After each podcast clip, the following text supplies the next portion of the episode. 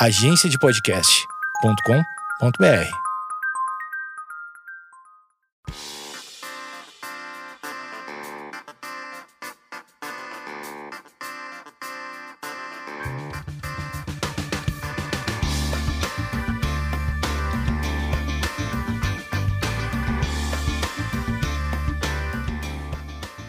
Esquizofrenóias no ar e hoje eu tenho um programa diferente. Normalmente a gente recebe pessoas que se, é, que se relacionam muito bem com seus diagnósticos, com seus espectros, com suas condições. Mas hoje eu vou trazer um médico e ele vai falar um pouco do presente e, melhor, do futuro. Porque é, eu vou contar uma história pessoal.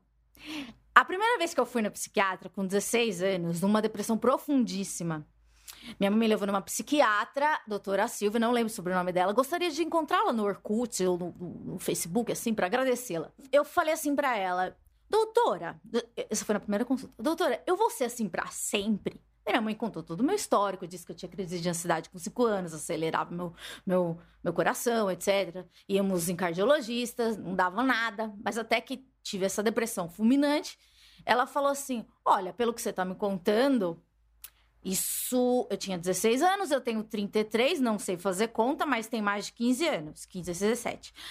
É, ela falou assim: Amanda, pelo que você está falando, quando o genoma for. Quando o genoma for decodificado, a gente pode ter essa pergunta. E finalmente esse dia chegou, doutora Silvia, a mamãe, que também está ouvindo. A gente vai falar sobre o genoma. Quase isso. E aquilo ficou muito na minha cabeça. Eu falei, nossa, daí eu lembro que via na TV, né? Coisas, pouquinhas, pouquinhas coisas do genoma tal. E era. Isso faz muito tempo, né? E agora, agora não. A, o, o doutor Guido vai explicar pra gente há quanto tempo existe. Existe uma possibilidade de você pegar uma amostra de, do, do seu DNA e saber qual é, qual medicação você pode metabolizar melhor. Falei bonito, né? Parece que eu sou muito da área. É, qual medicação seria mais indicado para o seu caso e para o seu tipo de corpo, né? Porque quando a gente vai na, na escola, tem azão, azinho. Em algum momento a gente ia utilizar essa matéria, né, doutor Guido? Você acha que eu tenho esquizofrenia? é, muito obrigado pela oportunidade, é um grande prazer estar aqui. Coincidentemente, o sequenciamento do genoma humano foi finalizado no ano de 2003. Foi? Você sabe fazer como? É esse é, ano? Tu, foi 2002 lá na tua psiquiatra. Ai, gente, eu sou muito então... vanguarda. eu sou pré-genoma, já com... Não, posso. É, o sequenciamento do genoma humano foi o primeiro passo para que muitas tecnologias inovadoras que vêm aumentando a eficiência da prevenção e dos tratamentos médicos também a eficiência dos diagnósticos médicos uhum. Uh, já são uma realidade. E entre essas tecnologias que surgiram a partir do sequenciamento do genoma humano, surgiram os, desculpe, os testes genéticos. Uhum. Então, só esclarecendo aqui uma dúvida bem básica, Amanda, sobre os testes genéticos. Uh, existem três tipos principais de testes genéticos. Um deles ficou muito famoso quando Angelina Jolie fez o seu teste genético. Teve que tirar para o seio. sim, para estimar a possibilidade de ela vir a desenvolver câncer de mama na vida. Mas isso foi uma medida muito drástica, porque eu me lembro, na época, que ela tirou o seio, Então, isso gerou uma, uma confusão, na verdade. Aí a gente está falando de um tipo de teste genético que chama teste preditivo que são testes genéticos que estimam a, a, probabilidade de nós virmos a desenvolver determinadas doenças na vida. Certo. No caso do câncer de mama, existem dois genes muito bem estabelecidos para essa predição. Chamam-se BRCA1 e BRCA2. Então, a Angelina Jolie fez, eu não me lembro bem o ano, mas acho que faz uns, uns quatro, cinco, seis anos atrás, não lembro bem. É, então, ela inaugurou uma nova era tanto porque ela colocou o teste genético, a, digamos assim, ela disse para o mundo inteiro, né? Isso, popularizou. Ela disse, pessoal, existem testes que podem nos ajudar. Uhum. E ela também inaugurou uma era em que o paciente vai buscar informação, ele toma a decisão e leva para o seu médico o teste. Então, o teste dela estimou lá que ela tinha aproximadamente 90% de desenvolver um câncer de mama. E o que ela fez foi um esvaziamento dos, das glândulas mamárias. Não é que ela tirou os seios como Tá. muitas pessoas pensaram. Ela, na verdade, esvaziou os- as glândulas mamárias e pôs um silicone. Quer dizer, o seio Uhum. dela ficou normal, que nem uma prótese. E ela, então, hoje não tem mais chance de ter câncer de mama, porque ela não tem mais glândulas mamárias. Foi basicamente isso. Então, esse é o melhor exemplo do teste genético preditivo. Nós temos um segundo tipo de teste genético, que são os testes genéticos diagnósticos, que eles servem para que o médico faça o diagnóstico de uma doença que nós já podemos ter, mas que o médico não consegue apenas com os exames eh, habituais determinar. E nós temos então os testes farmacogenéticos, que são os testes genéticos que vão determinar o comportamento dos medicamentos em cada um de nós. Porque a, a diferença do, de comportamento de remédios, por que um remédio serve bem para ti, funciona para ti bem, para mim não funciona, para te dar efeito colateral, para mim não dá, tu tomas uma dose, eu tenho que tomar metade, em grande parte devido ao nosso DNA. Então é isso que o teste farmacogenético faz.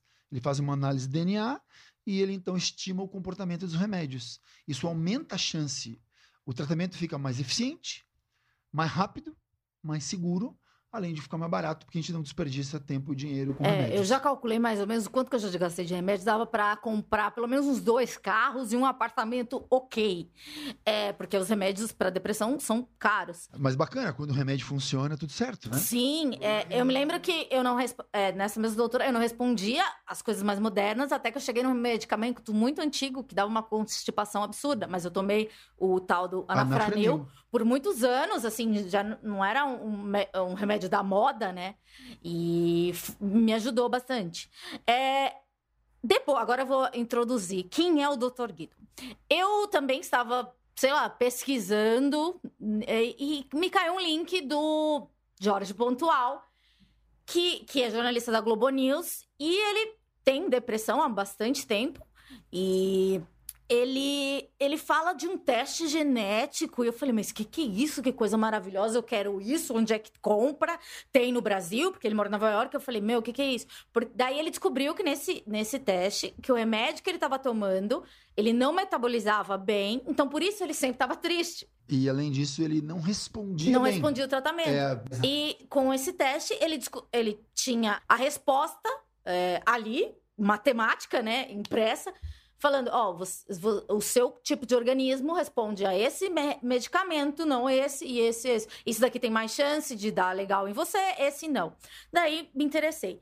E eu fui atrás da GNTech. O que é a GNTech? Tem no Brasil o Jorge, o negócio do Jorge Pontual. Porque é, eu fiquei, meu isso é muito diferente, muito, muito. Não deve ter acesso, a gente não deve ter acesso. Mas a GNTech é, é, é uma empresa do doutor Guido. Olha, eu vou falar errado seu nome. Boa. Fala, por favor. Guido Boabaide Mai. Gui- Guido Boabad de Mai. Ele é muito gringo.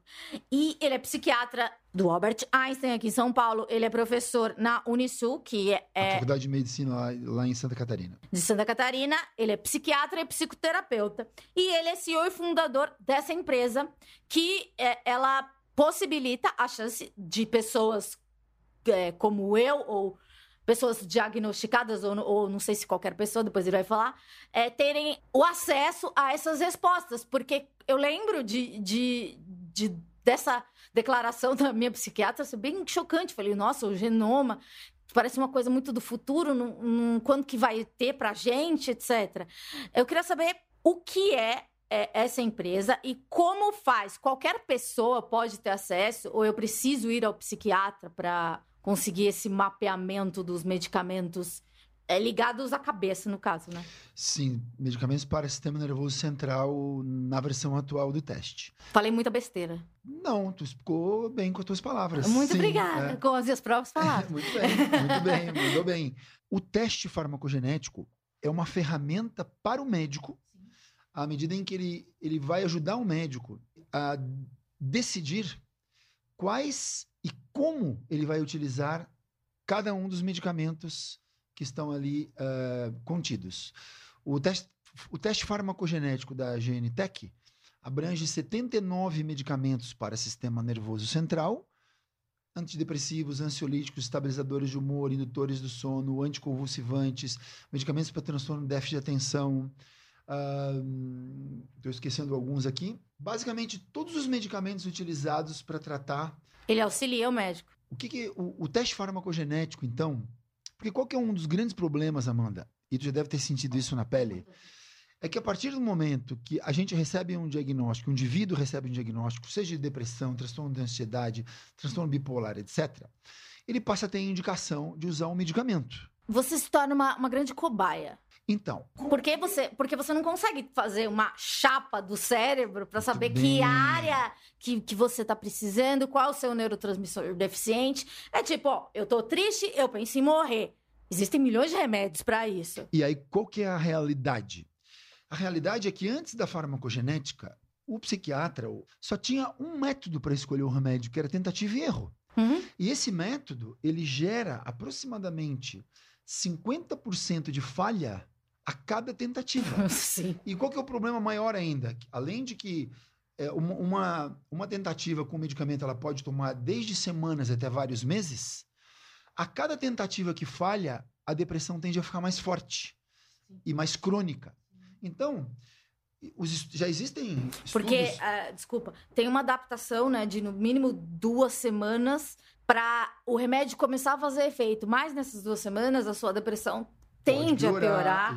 E, e, é bem doloroso. Sempre as, as pessoas me perguntam coisas, é, porque eu falo disso abertamente, e, e, e eu sempre falo, cara, o remédio é uma coisa, é uma decisão que você tem que ter muita certeza, então vá à terapia primeiro, não procura logo um psiquiatra, porque se o seu caso pode ser resolvido falando, eu acho que, que ajuda, porque porque ah, eu não sei, eu tenho muito o, o, medicamento deixa a gente pior no começo. Depende. Eu acho que também é por isso que as pessoas têm tanto preconceito, né? Então, é que depende, né? Na verdade, o pior negócio de todos é ficar com sintomas. Isso. O que que, o que, que esses estudos mostram? Que depressões leves, bem leves, uhum. elas podem responder bem à psicoterapia. Uhum. Agora, a partir de uma determinada intensidade leve para moderada, só a psicoterapia tende a não ajudar tanto. Claro. Eu sou psicoterapeuta também, adoro, pratico, acredito.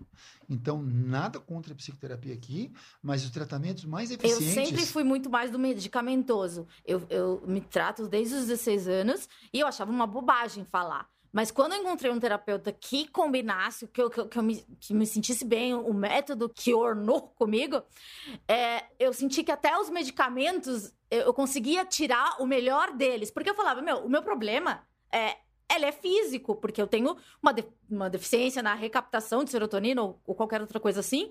E, e, é claro que é físico. Mas é, com a psicoterapia certa, eu descobri que, além de ser físico, também é social. E, e a gente é, é, é, é, é fruto da, dos, do nosso passado. Então a gente não. A gente precisa é, aprender a nos conhecer que fala, por que, que eu reajo com tanta agressividade? O remédio, ele pode te ajudar, não ser uma pessoa completamente destemperada, mas ele não te faz refletir, meu Deus, por que eu sou agressiva nesse momento? Muito bem. São os chamados tratamentos combinados, que são os tratamentos mais eficientes uh, para depressão, para ansiedade, para transtorno bipolar, déficit de atenção, etc. Que normalmente combinam técnicas psicoterápicas uhum com fármacos, com intervenções sociais, familiares, etc. Por que, que eles são os mais eficientes? Porque as causas de um episódio depressivo, de sintomas de ansiedade ou transtorno bipolar, etc., de qualquer tipo de transtorno, são multifatoriais. Eu vou citar aqui os fatores envolvidos. Nem sempre o indivíduo tem que ter todos os fatores, mas normalmente uma combinação entre alguns deles predisposição genética, quando a gente tem casos na família, não é obrigado a ter, mas é um possível fator que aumenta a nossa chance de desenvolver a doença. Então, predisposição genética, características de personalidade, nível de estresse ao qual estamos submetidos naquele momento, momento da fase da vida na qual nós nos encontramos, a uso de substâncias, fatores hormonais, toda essa combinação gera uma desregulação química no cérebro, que é um dos fatores. Então, ah, por isso que os tratamentos combinados são os mais eficientes, porque a gente deve, e aí já partindo para o que nós chamamos de medicina de precisão ou medicina personalizada, uhum. compreender as particularidades daquele indivíduo, desenvolver uma boa relação médico-paciente, incluir tecnologia de ponta, uhum. entre elas o teste farmacogenético, exames complementares, exames de neuroimagem quando for Uma preciso. coisa que eu não acreditava é prática de atividade física. Eu achava também que era mentira. É verdade! Na medida certa e no momento certo vão ajudar, não é? Então, aí são as medidas comportamentais. Então, já partindo um pouquinho para o que hoje a gente tem de mais moderno, mais inovador, que é a medicina personalizada. Tem a ver, essa medicina personalizada, personalizada tem a ver com aquela. Eu já entrevistei uma, uma, uma psiquiatra do estilo de vida. Que é, daí ela, ela meio que te encaminha para outros profissionais, também para um nutricionista, é, para um é, endocrinologista, porque é, endocrinologista, falei certo. É, é, é, importante o nosso intestino estar bem. É, também, é, isso é uma coisa aparentemente nova, não sei, mas uma vez eu fiz um debate no Deezer, eles me convidaram, tinha dois psiquiatras e eu. Então eu, eu era a única pessoa que era paciente lá. Então eu tive né, que mostrar a minha revolta.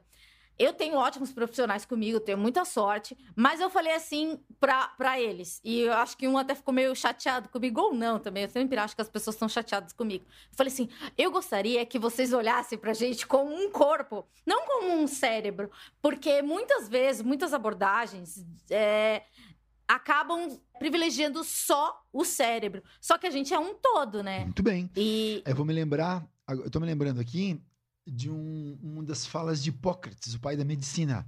Século V antes, antes de Cristo, ele dizia: é mais importante conhecer o doente do que a doença que ele sofre. Sim. Então, na minha concepção, a medicina personalizada é isso. É a integração das boas práticas médicas, entre elas acolhimento, empatia, interesse, curiosidade, avaliação do, das características de personalidade, do momento da vida que a pessoa se encontra, como eu disse. Do e é o histórico da pessoa, porque eu posso. Histórico familiar, histórico pessoal. Eu posso reagir a uma coisa de uma maneira muito absurda, é, um assalto, que seja, de uma maneira muito estranha e você pode ser muito mais frio, porque os, ao longo da sua história, da sua, da sua família, você foi menos exposto. O teu repertório psicológico é importante. Determina o teu padrão de funcionamento psicológico. Então, avaliar todos esses aspectos e associá-los com o que a gente tem de tecnologia de ponta.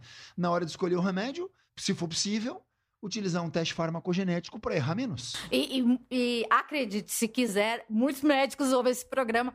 Os meus, o meu psiquiatra diz que no Facebook dele várias pessoas postam, vários psiquiatras postam os episódios, e eu me sinto muito da área.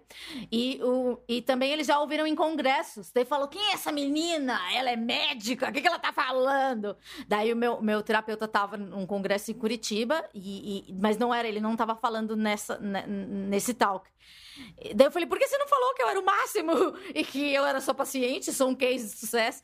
Daí ele falou, não, porque eu não estava participando, mas falaram do programa porque, assim, é, ninguém fala de saúde mental ainda e, e, quando um médico fala, é muito difícil de entender. Eu acho que esse programa ele tem um relativo sucesso e de saúde mental ele é o único e ele tem sucesso. E eu, eu agradeço vocês de verdade, porque eu nunca pensei que a coisa que mais me interessava na vida fosse algo que pudesse interessar outras pessoas também.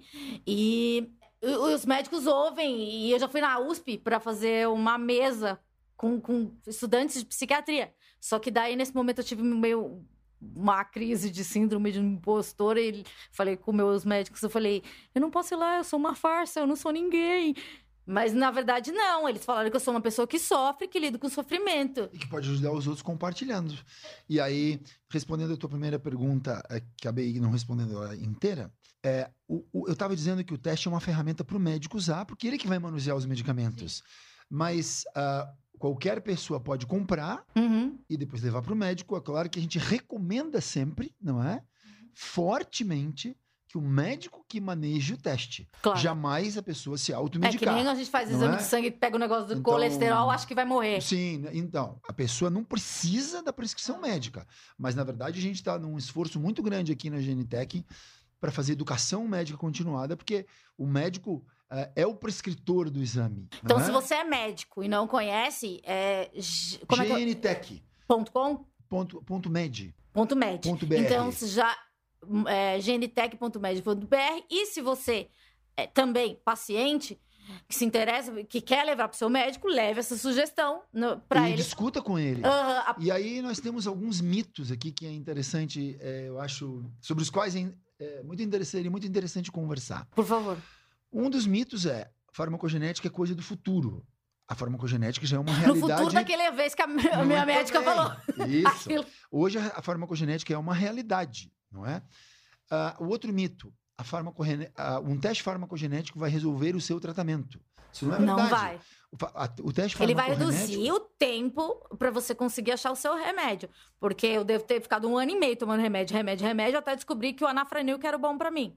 E Isso, você pularia essa etapa. Então, aí, o outro mito Ou é... não? ah, em geral, sim. Tá. O outro mito é não existe embasamento científico para os testes farmacogenéticos. É, e, na verdade, Não existe... tem nada mais científico que o DNA. É que, na- então, mas é que assim, ó, o embasamento seria, científico seriam estudos que comprovam que o teste, que, faz, que o, o tratamento guiado pelo teste, ele tende a ser mais eficiente do que o tratamento pelo método tradicional.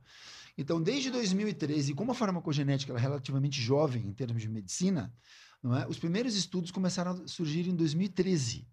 De 2013 para cá, pelo menos, ah, nós temos já um bom número de estudos que demonstram, sem sombra de dúvida, que fazer um tratamento guiado pelo teste farmacogenético é, diminui a ocorrência de efeitos colaterais, aumenta a eficácia do tratamento, ou seja, os, os índices de melhora são maiores do que em tratamentos tradicionais, diminui custos com tratamentos eh, eh, ineficientes, diminuem os níveis eh, de medição da depressão quando se utilizam escalas. Isso os psiquiatras sabem o que significa. Então, isso é fato. Existe já um, um volume de estudos importante sobre isso. Para os médicos interessados em ter esses estudos, basta ligar lá na GNT que a gente pode enviar. Só complementando, atualmente, nos últimos anos, são publicados em torno de 1.800 artigos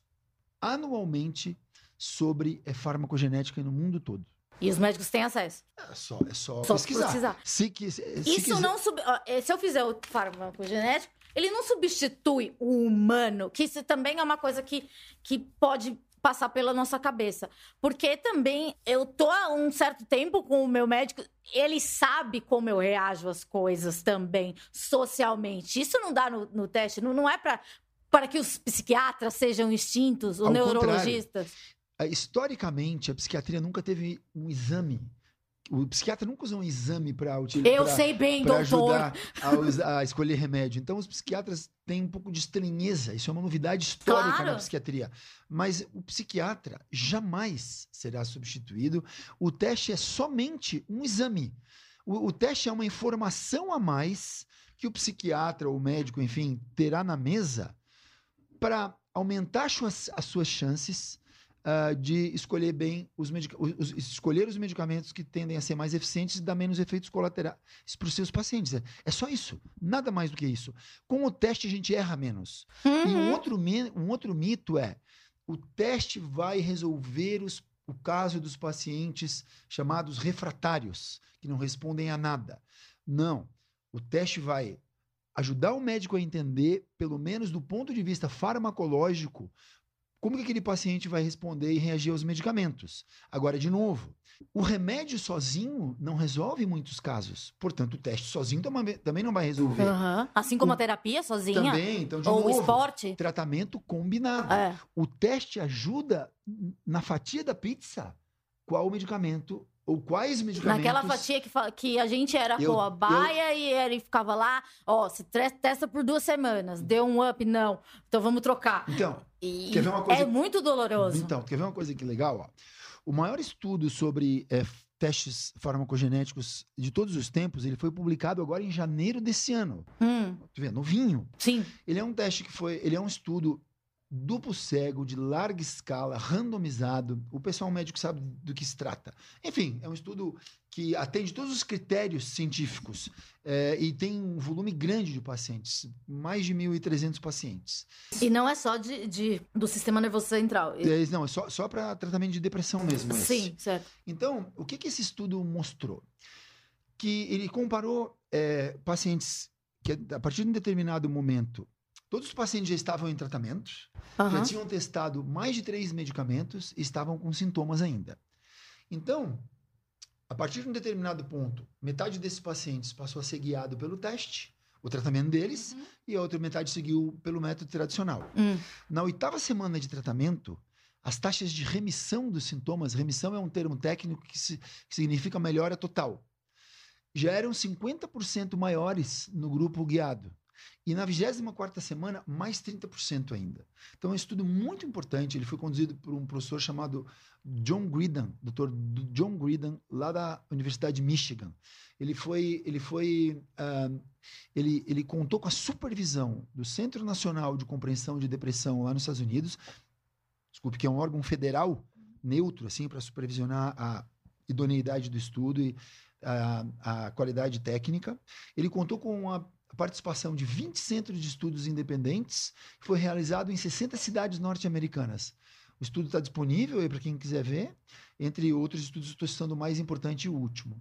Então, a farmacogenética tem embasamento científico, sim, ela não é para o futuro, ela é do presente. A farmacogenética não resolve todos os problemas, é apenas um exame que vai aumentar as chances do médico ajudar os seus pacientes em relação à escolha de medicamentos. Torna os tratamentos mais rápidos, eficientes, seguros e diminui preço. É isso que faz. É, eu tenho aqui, eu anotei umas perguntas no celular. Aqui.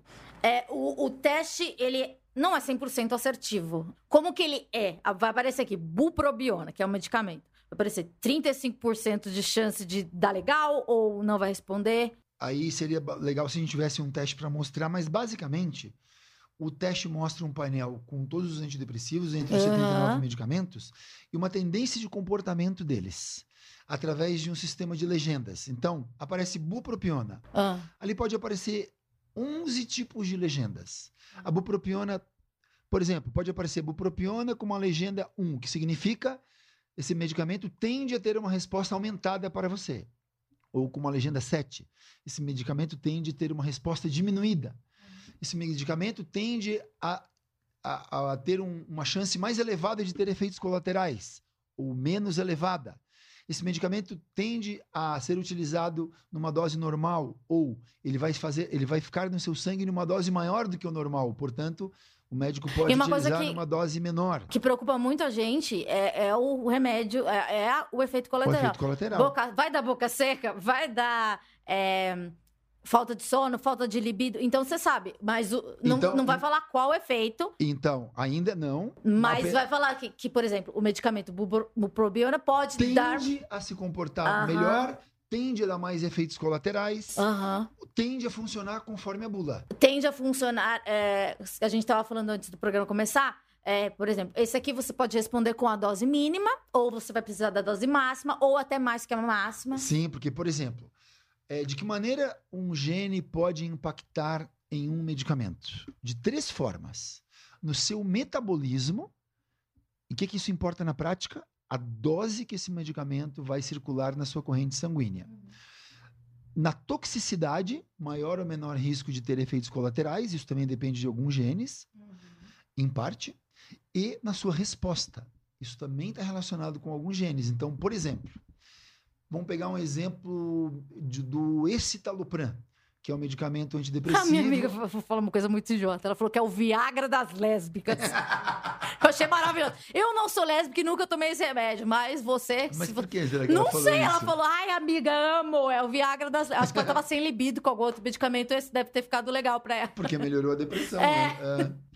Então, por exemplo, assim, ó, é, existe um gene é, que codifica uma enzima chamada CYP2C19 que metaboliza o escitalopram. Tá. Se eu tenho um gene normal, o estalopram eu vou tomar, eu vou tomar o estalopram e ele vai para uma dose no meu sangue dentro do esperado. Ou seja, eu vou tomar o que a dose que manda a bula. Agora, se eu tenho uma variante nesse gene que faz que a minha enzima C19 seja uma super eficiente enzima.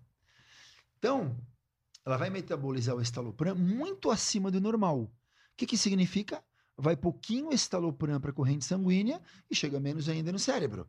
E o teste mostra isso. Então, daí você vai poder saber qual que você toma menos e vai dar, não vai ter tanto efeito colateral ou nenhum, e qual ele é, você responde bem sem efeitos colaterais. O que? Vamos lá, vamos lá. Efeito colateral Vamos- é o grande problema. Então, aí vamos pegar o exemplo contrário. Esse indivíduo que tem uma enzima super, super eficiente, a gente chama na linguagem farmacogenética de um metabolizador ultra rápido. É tipo uma pessoa super-herói, assim? Não, não, é só a enzima dele que é Tá. super. Só isso. A enzima que metaboliza o estalopram, entre outros remédios. Tá. Agora, o indivíduo que tem nenhuma mutação né, nesse gene, ele vai ser um indivíduo de metabolização normal. Ele vai tomar a dose que a bula manda. Mas ele pode ter uma enzima super ineficiente. E ele, então... Daí já risca esse e vai pro próximo da O lista. que, que isso depende? O que, que isso significa? Que ele vai tomar uma dose é, e ele é chamado metabolizador pobre. Então, se o indivíduo tem. Certeza um- que eu sou esse. tem- Não, mas olha só, isso só implica na dose do remédio no sangue. Os estudos mostram que o indivíduo metabolizador pobre do estalopram, ele faz dosagens sanguíneas seis vezes maiores do que o normal. E aí entra a questão do efeito colateral. Eu vou no médico, o médico identifica que eu tenho depressão, ele acha que o perfil da minha depressão e dos meus sintomas responderá bem ao estalopram. Ele não tem um teste farmacogenético, eu sou um metabolizador pobre, ele não sabe.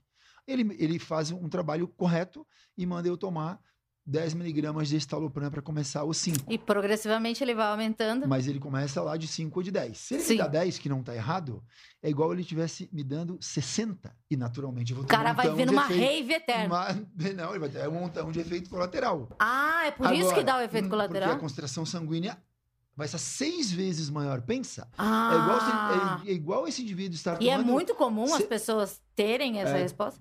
7 a 10% da população, se não me falha a memória, pode ser Tá. metabolizador pobre. Porém, veja bem, o gene que, os genes que impactam a resposta ao estalopram são outros genes que também são analisados no teste. Então, o indivíduo ele pode ter uma boa resposta ao estalopram, mas ele ser um metabolizador pobre. Aí o médico pode usar o estalopram, só que ao invés de dar, ao invés desse indivíduo tomar 10 miligramas, talvez ele vai tomar 3 miligramas. E aí ele não vai ter efeito colateral. Três, mas nem existe essa dosagem. Você manda fazer? Aí a gente tem que mandar. É, daí é uma coisa um pouquinho mais sofisticada, mas tu pode mandar recapsular o remédio ou tomar em gotas. Tem estalopram em gotas, então tu toma Ah. gotinhas. Então tu Então entende? há um pessoal bem privilegiado que, que en- pode. Porque go- assim. Então tu entende que Mas o que faz... acontece agora, sendo paciente total? Se essa pessoa que responde com 3, você dá 10 miligramas, o que acontece com ela? Tem um monte de efeito colateral. Ah. Por quê? Porque a dose dela no sangue vai ser equivalente a seis, a, a seis vezes mais, a quatro vezes mais. É muito legal, é muito fascinante. então porque... isso significa tratamento personalizado. A gente faz uma dose personalizada para ti. Aham. Entendesse? Então, porque, novamente, ó, ah, os genes de resposta são outros, e aí não atuam nas enzimas que metabolizam, eles já atuam lá no cérebro, no sistema de eh, transmissão de serotonina, no sistema de recaptação. Então, são outros genes avaliados. Não sei se eu fui claro. Não, aqui. eu entendi. Eu não entendo uma- umas partes muito médicas, mas eu, eu, eu, eu- o senhor é bem didático.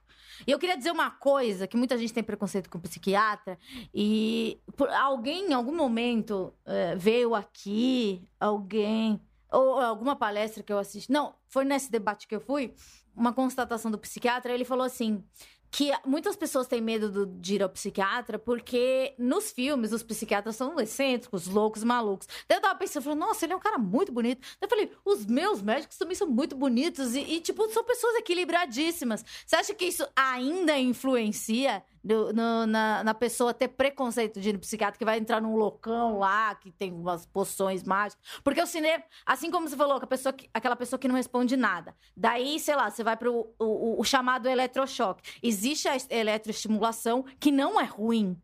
Para uma pessoa que tá lá que, que tem um problema absurdo, a gente vai fazer um episódio sobre isso. E, existe uma coisa chamada eletroestimulação, que, digamos, pode ser o. Pra, no jeito mais popular é o tal do eletrochoque, que é muito demonizado no cinema, mas é, é muito efetivo para pessoas que, que não respondem nenhum tratamento. Então, a eletro. É, há um preconceito do, do, do, de estereotipar mesmo os tratamentos. E também tem essa coisa do, do, psiquiatra. Ah, o psiquiatra ele é o doidão, o excêntrico. Você acha que ainda existe isso? Ah, muito menos do que já existiu, mas ainda existe. É um estigma, uma marca. E é, é interessante, porque é, isso se deve a um conjunto de fatores, né? E historicamente, imagina que lá Hipócrates foi o primeiro homem na história que identificou a depressão como sendo uma doença. Antes dele lá, antes de Hipócrates, a gente está falando de 500 anos antes de Cristo. A depressão ou as doenças é, mentais eram, eram entendidas sob uma ótica religiosa e mágica. Hipócrates diz assim: não, não. A depressão acontece no cérebro. O cérebro é o centro do funcionamento da mente. E ele, ele que inventou o termo melancolia, uhum. porque ele achava que os, a depressão era causada por um acúmulo de bilis negra no cérebro. Uhum. Melan significa negro e colis significa bile. Então, melancolia foi o primeiro nome da depressão. Sim. Essas ideias de Hipócrates, elas duraram por quase mil anos. Quando entrou na Idade Média, o pessoal falou: não, não. É, o capeta. A depressão é coisa do cérebro, não é, é coisa do demônio mesmo. E aí a depressão passou a ser ela, chamada de assídia, que era um termo grego para estado de descuido, e ela passou a ser inserida entre os sete pecados capitais. Hum. Os portadores de depressão passavam, passaram a ser mortos, e de outras doenças mentais também. Isso durou, de novo, até o surgimento do Renascimento, que foi ali pelo século XVI, XVII, e só lá pelo século XVIII, XIX, a, a depressão passou para o domínio médico novamente. Uhum. Então, tu imagina que é muito tem novo. uma raiz histórica, não é? Que, em que a doença eu entrevistei um, um, psicanalista também no programa Dr. Paul Carduz e ele me falou uma coisa e eu acho que eu repito praticamente em todos os programas. Se você não ouviu o episódio dele, ouça. E ele, eu falei assim, doutor, você acha que as pessoas não estão muito, é, não estão muito interessadas uma pelas outras? Porque ninguém se ouve, todo mundo fica no celular. Daí ele falou, Amanda, quando o Freud inventou a psicanálise, eu falei, sei lá, 1910, 11, as pessoas nunca se falaram. Daí eu falei, nossa, que coisa horrível, as pessoas não se ouvem. E precisou um cara inventar uma profissão, porque você paga para ele, para ele te ouvir, porque as pessoas não se ouvem mesmo. E, e, e, é diferente, sim, você ir pra terapia, ir para um médico, do que é, você contar pra sua amiga, desabafar. Sim. Porque tem gente que fala, não, eu desabafo. Não é assim, gente. É. Então, então a, a questão do estigma é histórica e claro, hoje com. E aí, claro, o psiquiatra ele entra nessa. Ele entra nesse estigma. E assim, curioso, né? Tem, tem um, um psiquiatra americano que estuda é, relação de psiquiatria e psicanálise com as artes. Sim. Tem um livro que ele escreveu, tem uns 20 anos esse livro, mas ele fez um estudo sobre como o psiquiatra ou psicólogo ou psicanalista, os profissionais da área psi são retratados nos filmes, nas novelas, nos romances, nos Nossa, livros. Nossa, fumam, fumam muito. Em geral, como pessoas ou muito antiéticas, ou muito desequilibradas, extremamente estereotipadas. Então é verdade. Isso, isso contribui muito para essa imagem que muitos ainda têm hoje do psiquiatra, mas, mas felizmente isso está diminuindo cada vez mais. Isso né? que eu falei do, do, eletro, da eletroestimulação, falei certo, né? Para não dizer que eu falei besteira. Eletroconvulsoterapia é o nome técnico do conhecido eletrochoque. Uhum. E, e, claro, foi um tratamento extremamente estigmatizado, porque antigamente. É uma crueldade, e, aí, e ele parece. foi usado também muitas vezes como punição e tal. Uhum. Mas é um tratamento muito bem assim consolidado, extremamente eficaz para determinados casos. E hoje ele é feito sob sedação, como quando a gente vai fazer, por exemplo, uma, uma endoscopia digestiva. E é, o que eu sei. Então não sente nada é, e tal. É, e é muito rápido também, gente. né? Sim, são, são sessões de aplicação de corrente elétrica no crânio. Para quê? Para por, por poucos segundos, mas que tem um objetivo: provocar uma convulsão. É Daí a faz- convulsão que é terapêutica. Aham. E aí a gente aplica de 8 a 12 sessões em geral. Eu acho muito fascinante também. E isso é indicado para pessoa que, por exemplo, nesse farmaco, no- beleza, eu tenho uma depressão muito absurda, fiz o teste, todos os medicamentos eles eu não vou responder bem e, e ao longo da minha vida não não respondi, hipoteticamente digo. Daí esse recurso, digamos que ele é, é É, eu indicado. diria que o teste, ele pode, digamos, aumentar a chance de alguém que não responde bem aos medicamentos vir a responder. Mas ele é um dos recursos a mais, digamos. Quando todos os recursos forem esgotados, pode-se utilizar ele. Pode-se ter uma indicação de fazer eletroconvulsoterapia. Então eu, eu E- queria falar sobre isso num programa também, que eu acho é Bacana. bem interessante, né? E aqui vai uma curiosidade e uma informação importante que remete lá ao caso do Jorge Pontual. Quando o Jorge Pontual contou que ele fez um teste farmacogenético lá nos Estados Unidos, ele contou que, por azar, ele vinha tomando remédio de baixa resposta em doses inadequadas, mas também ele tinha uma mutação num gene chamado MTHFR. Hum, por que esse gene é importante para nós? Porque esse gene ele ah, é responsável por uma enzima do mesmo nome, MTHFR, que converte o ácido fólico, também é, que é um, é um dos nomes da vitamina B9, uhum. é, na sua forma ativa que o organismo pode aproveitar, que é chamado de metilfolato. E por que, que o metilfolato é tão importante para um tratamento para depressão, ou para transtorno bipolar, ou para ansiedade, por exemplo? Porque o metilfolato é, a principal, é o principal precursor, ou seja, é a principal matéria-prima para produzir os neurotransmissores cerebrais. Serotonina, Toma-se isso? serotonina, noradrenalina e dopamina. Então, existem estudos preliminares mostram que dois de cada três pacientes portadores de depressão, ansiedade ou transtorno bipolar têm uma mutação nesse gene. Tem pessoas que têm uma diminuição de conversão de ácido fólico e metilfolato de até 70%. Então isso significa o quê? Mesmo que a gente dê o remédio adequado, não está chegando matéria-prima para a produção de serotonina, noradrenalina e dopamina. E se a gente não sabe disso, mesmo dando o remédio adequado, o resultado é pior.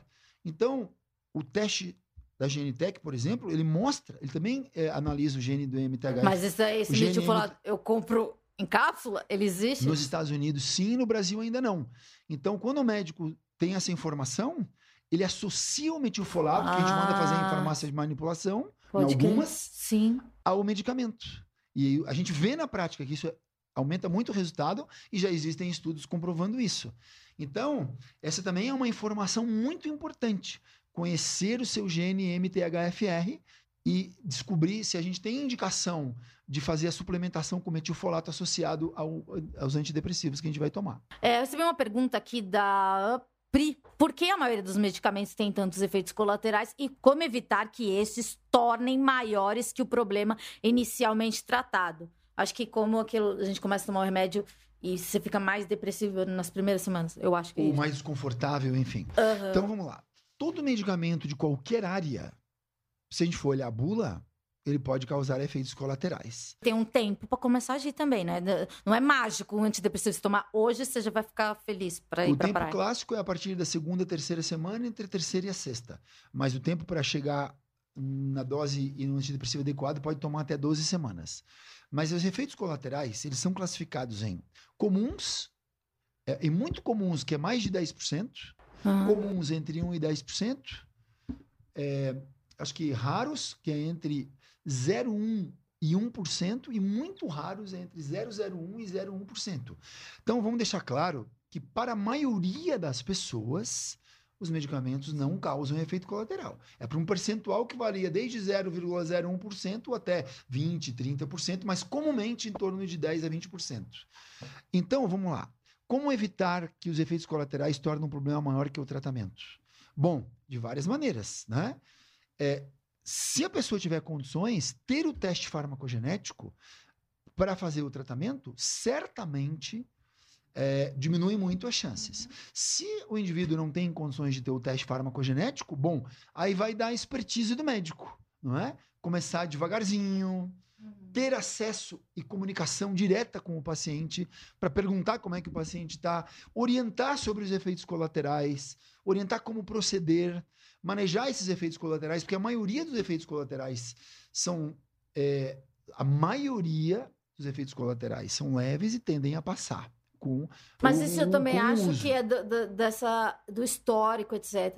Como, por exemplo, eu falei desse remédio mais antigo, Anafranel. Ele me causou muitos problemas colaterais, porque era mais antigo, etc. Hoje em dia, os remédios não são tão é, bem, agressivos. O anafarenil, ele é da família dos chamados antidepressivos tricíclicos, que, que foram os antidepressivos Saudades de Liabula. que surgiram na década de 50. Nossa, modernidade. Então, olha só. Entre a década de 50 e o ano de 1987, só, tinham, só, só existiam esses antidepressivos que ajudaram um montão de gente, mas aí eles tinham. e eles ainda são receitados para alguns casos. São. Para toque, né? Então, depende, pode, podem ser. Porém, esses antidepressivos, anafranil, tofranil, eh, pamelor, também. triptanol, ah, esses medicamentos tendem a ter um percentual de ocorrência de efeitos colaterais muito maior do que esses que eu citei. Em 1987 surgiu a fluoxetina, sob o nome de Prozac. Então, olha só, a gente está aqui, ó, 1987. Qual foi a grande, grande novidade da fluoxetina? Não é porque ele era mais eficiente do que o anafranil ou do que o tofranil, é porque ele dava muito menos efeitos colaterais. Então, hoje a gente deve ter aí uns 40 e poucos antidepressivos, 30 e tantos, 40 e tantos, dessas de, de 1987 para cá, que, o, que a grande, o grande diferencial tem sido a menor incidência de efeitos colaterais, e aqui cabe também uma explicação. Felizmente, efeitos colaterais que podem gerar muito desconforto, mas que quase nunca geram perigo para a saúde. Tá. Então isso é importante entender. Uma Não coisa é? muito, sei lá, quando eu- alguém me.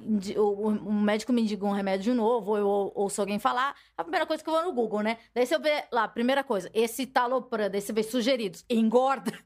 Todo mundo se preocupa com isso, É, né? mas, mas aí é bom ter Porque bastante- no passado. Ah, era muito. Porque, mas olha só, então vamos lá.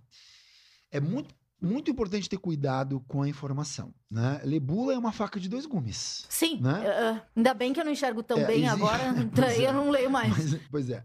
Então, é, é interessante conversar sobre isso com o seu médico. Alguns medicamentos podem gerar ganho de peso para algumas pessoas, porque aumentam o apetite.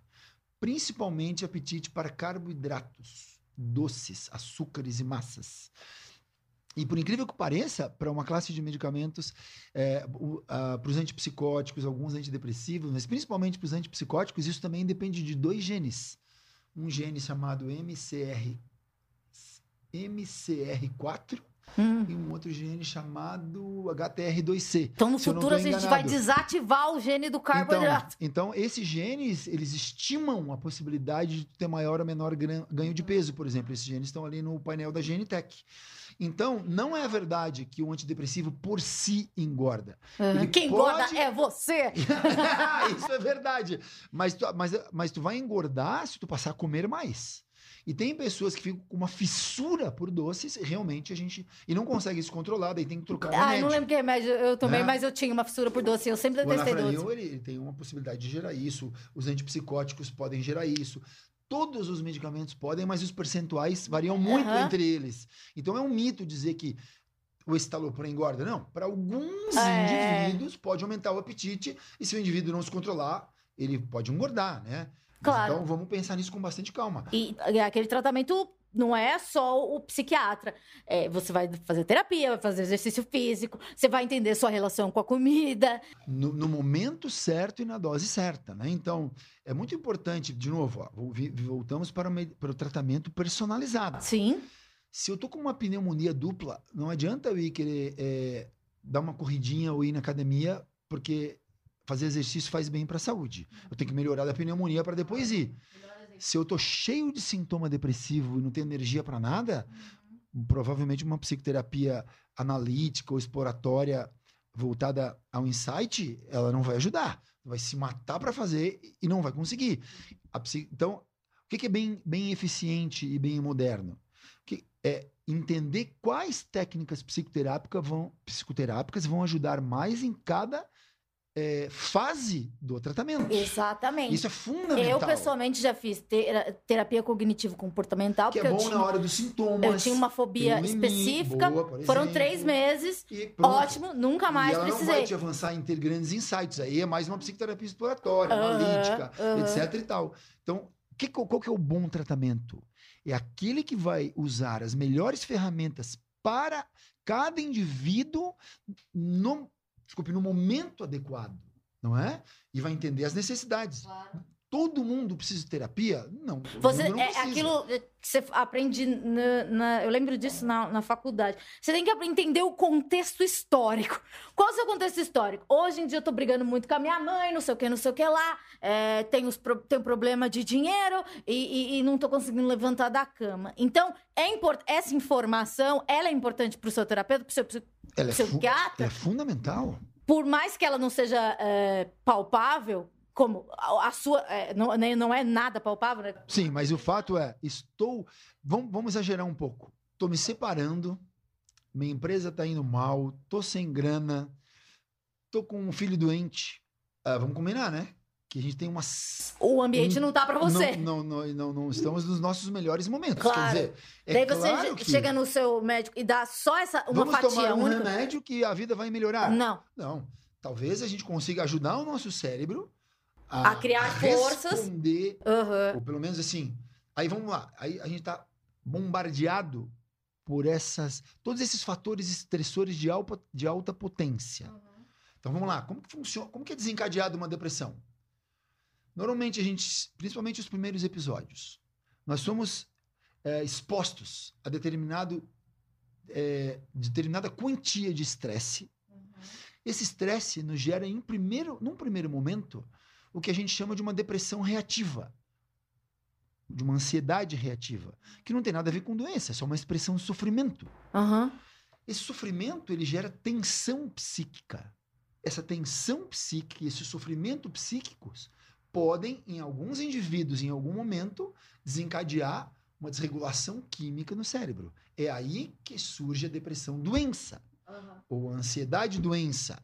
Então é muito importante saber discernir ah, uma, uma depressão reativa, uma ansiedade reativa, quer dizer, um conjunto de respostas emocionais proporcionais e adequadas aos estressores de um episódio depressivo, que daí já deixou de ser reação emocional, tristeza, etc., e passou a ser uma doença. Porque o que que a gente tem ali daí?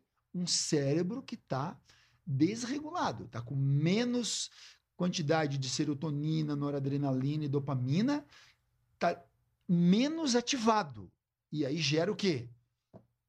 Tristeza, desânimo, apatia, perda de interesse, eh, vontade de chorar, perda do sentido pela vida, alteração de sono, apetite, libido, vontade de morrer, em alguns casos, vontade de suicidar, ansiedade elevada, medo excessivo, baixa autoestima, insegurança elevada, diminuição de atenção, concentração, memória e raciocínio. Aí nós já temos um cérebro disfuncional. E aí os estressores continuam e a gente a tendência qual é? Todo mundo diz não, tenta, continua tentando. Aí o carinha tá ali com uma pneumonia e todo mundo diz não, vai jogar futebol, vai jogar futebol. Só piora, aumenta a frustração e agrava a doença. Então é muito importante. E, e a depressão hoje, Amanda, é a segunda doença mais comum do mundo. E entre 2025 e 2000, entre, desculpe, entre 2020 e 2025 se tornará a primeira. A depressão é a primeira causa de faltas ao trabalho no Brasil e a segunda de, causa de faltas ao trabalho nos Estados Unidos. Entre 11 milhões e meio e 17 milhões de brasileiros estão com sintomas depressivos hoje. Então, é muito comum. E o que, que é mais Mas difícil nessa ainda? galera toda não tá em tratamento. E 70% não está em tratamento, só Tá. 30, 25 a 30% dessas pessoas estão tratadas. E qual é o outro mito sobre a depressão? Que eu já, já tocasse nele no início. A depressão é quando a pessoa fica trancada num quarto e não consegue mais fazer nada na vida. Não. Não, isso é depressão profunda. Isso é depressão grave, que corresponde a apenas 3, entre 3 a 5% dos casos. 95% ou 97% das pessoas têm depressões leves a moderadas, com as quais a gente consegue conviver por anos, por anos e anos. Então, a gente vai perdendo qualidade de vida, isso demora anos, muitas vezes, para se agravar. Então, muita gente tem sintomas depressivos, mas está tocando a vida. Eu vi uma, uma coisa na TV ontem que falava que acho que 80% ou algum, algum número super elevado dos brasileiros tem problemas para dormir. Isso é muito preocupante, porque dormir é muito importante. Dormir faz você ser uma pessoa leve, porque as pessoas podem ficar agressivas, podem ficar arredias insuportáveis, podem não produzir no trabalho, podem. É, prejudica toda a sua vida, E porque você precisa seu- do e descanso. todo o seu sistema. A qualidade do sono é, um- é talvez o fator mais importante de manu- manutenção da saúde do cérebro. Durante o sono, o nosso cérebro passa por um processo de limpeza. Uhum. O cérebro é o órgão do organismo, é o, no- é o órgão do nosso organismo que mais consome combustível, que é glicose. O cérebro consome aproximadamente 6, se eu não estou enganado aqui agora, se a minha memória não me, me falha, 6 gramas de glicose por hora. Olha, gente, isso explica aquela vontade de comer bolo de madrugada. Mas o que, que isso significa? Pensa, é um motor que funciona muito e gera metabólitos, gera o nosso gás carbônico ali. Toda a limpeza cerebral é feita quando a gente dorme. Quando a gente não dorme bem, por exemplo, acumula um monte de toxina você, no isso, cérebro. você tem que desintoxicar. E, e a grande questão sempre é por, qual é a causa da nossa insônia? E aí, esse- essa é a grande pergunta a ser respondida, não é? Por exemplo, no caso da depressão, 85% das pessoas que estão é, é, experimentando sintomas depressivos estão entre, entre esses sintomas eh, estão com insônia e 15% têm hipersônia, dormem demais. Então, no caso da no nesse caso, tem que tratar a causa, obviamente, que é tratar a depressão, e aí o sono melhora. Só que como os antidepressivos vão demorar semanas para fazer efeito, antes disso, a gente já tem medicamentos específicos e medidas de higiene do sono para melhorar o sono. Higiene de sono é um bom tema também. É, Higiene de sono é que, sei lá, eu, por exemplo, como eu sou muito agitada, eu evito ir para lugares a, é, a partir das 11 da noite, porque eu sei que eu vou chegar na minha casa muito eufórica e eu não bebo.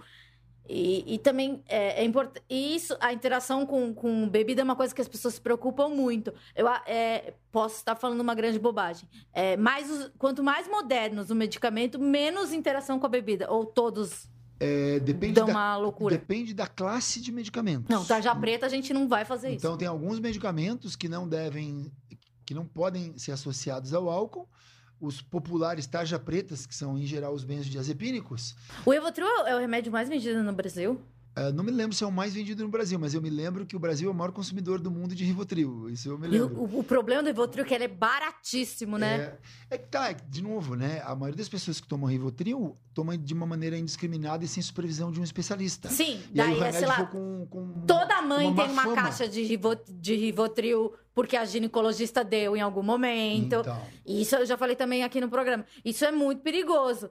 Porque, é, porque também banaliza. Daí você fala Banaliza. assim, nossa, minha mãe, eu não quero ficar igual a mãe- minha mãe, ela tá apática. Não, às vezes eu preciso do Rivotril porque às vezes eu tô eufórica ou apavorada. pensa que tu tá com uma febre de 40 graus ou de 39, tu tem que tomar um antitérmico. Sim. num determinado nível de ansiedade ou de estado de tensão, é como um remédio de febre, é como um remédio de febre. Então, de novo, o, o Rivotril ou, ou qualquer um dos seus parentes ali, dos seus irmãos, eles, desde que bem, bem, bem prescritos, e normalmente, como uma das ferramentas, dê um tratamento estruturado. O Rivotril e os seus parentes, eles são medicamentos sintomáticos. Eles raramente são medicamentos para utilizar continuamente. Então é como tomar um remédio de febre para pneumonia, é como tomar o anti-inflamatório para pneumonia. Tu tem em algum, principalmente na fase sintomática, pode ajudar bastante, assim como um remédio para dormir. Mas quando o tratamento dá certo, melhora o quadro e eles saem e fica o remédio de base. Ele é um coadjuvante. É, muito obrigada. Nesse programa a gente aprendeu várias coisas e, e também percebeu que a gente tem várias coisas para falar depois de higiene do sono, de, desse mito também do- dos medicamentos, é, dessas coisas do efeito colateral. Muito obrigada. Se você quiser conhecer a GNTech, é gnTech.med. Ponto BR. Ponto .br. É, é GNTech com CH no final, ponto .med, ponto .br. Esse foi o doutor Guido, não vou saber falar sobre o nome. Boabaide Mai. Boa demais. Nossa, é muito, muita vogal, né? Eu acho que é por isso que fica estranho. É, obrigada. Espero não ter falado muita bobagem, porque hoje eu tô um pouco é, eufórica. E tô aqui numa troca de medicação, já fiz quase uma consulta com ele. Mas é isso. É, a gente vai deixar o link aqui, vocês olham. É, muito obrigado. Foi um grande prazer estar aqui e espero que tenha ajudado. Você me acha muito maluca? Eu, aí, segurança. Adorei conversar contigo. Ai, tá. Uh, acho que o que tu estás fazendo aqui é de um Tem valor muita coisa que a gente precisa, a gente precisa tirar muito estereótipo. Tem muita coisa que a gente precisa resolver, doutor. De um valor inestimável. Somos em 30 milhões de brasileiros que sofrem de algum tipo de sofrem com algum tipo de sintoma de alguma doença é, psíquica, não é? uhum. é? Então, somente 30, 25 a 30% das pessoas estão em tratamento.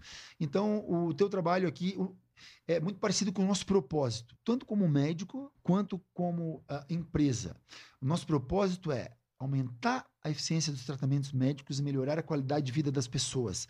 E a melhor maneira de fazer isso é transmitindo informação de boa qualidade, tirando o estigma. É só educação, né? E isso tu fazes com uma alegria muito grande, com muito carisma, ah, muita é, leveza. Né? Porque eu, eu tenho um espectro Parabéns. que eu sou um pouco eufórica, né? Daí eu interrompo. Ah, os meus médicos me adoram.